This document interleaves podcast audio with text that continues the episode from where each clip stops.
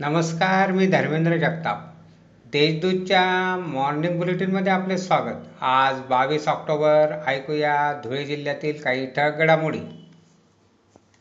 Corona विषाणूचा प्रादुर्भाव आणि संभाव्य तिसरी लाट रोखण्यासाठी जिल्ह्यात कोविड लसीकरण मोहिमेला गती द्यावी अशी सूचना नाशिक विभागीय आयुक्त राधाकृष्ण गमे यांनी धुळ्यात आढावा बैठकीत दिली.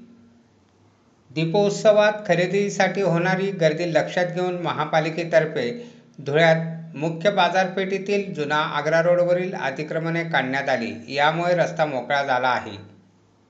धुळ्याला पाणीपुरवठा करण्यासाठी मुख्य स्रोत असलेल्या तापी पाणीपुरवठा योजनेच्या जलवाहिनीला वरखेडी फाट्यानजीक गळती लागल्याने लाखो लिटर पाण्याची नासाडी झाली. शिरपूर तालुक्यातील सुळे शिवारात धावत्या मोटरसायकलीवरून पडल्याने महिलेचा मृत्यू झाला. याबाबत मैतेच्या पतीविरुद्ध शिरपूर पोलीस ठाण्यात गुन्हा दाखल करण्यात आला आहे. ललिताबाई गणेश पावरा असे मयत महिलेचे नाव आहे.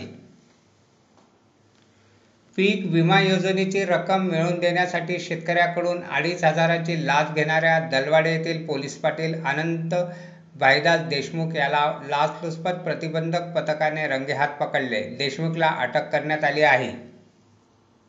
सार्वजनिक बांधकाम विभागाने साक्री रोडवरील पतदिव्यांसाठी सदोतीस लाखांचा निधी महापालिकेकडे वर्ग केला आहे.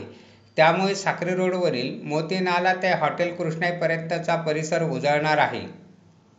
शिंदखेडा येथे दीडशे वर्षाची परंपरा असलेला रथोत्सव कोरोना महामारीमुळे परवानगी न मिळाल्यामुळे रद्द करण्यात आला होता. परंतु मठाधिपती मेघश्याम बुवा यांच्या हस्ते विधिवत पूजा करून रथ पाच पावले ओढून परंपरा अखंडित ठेवली.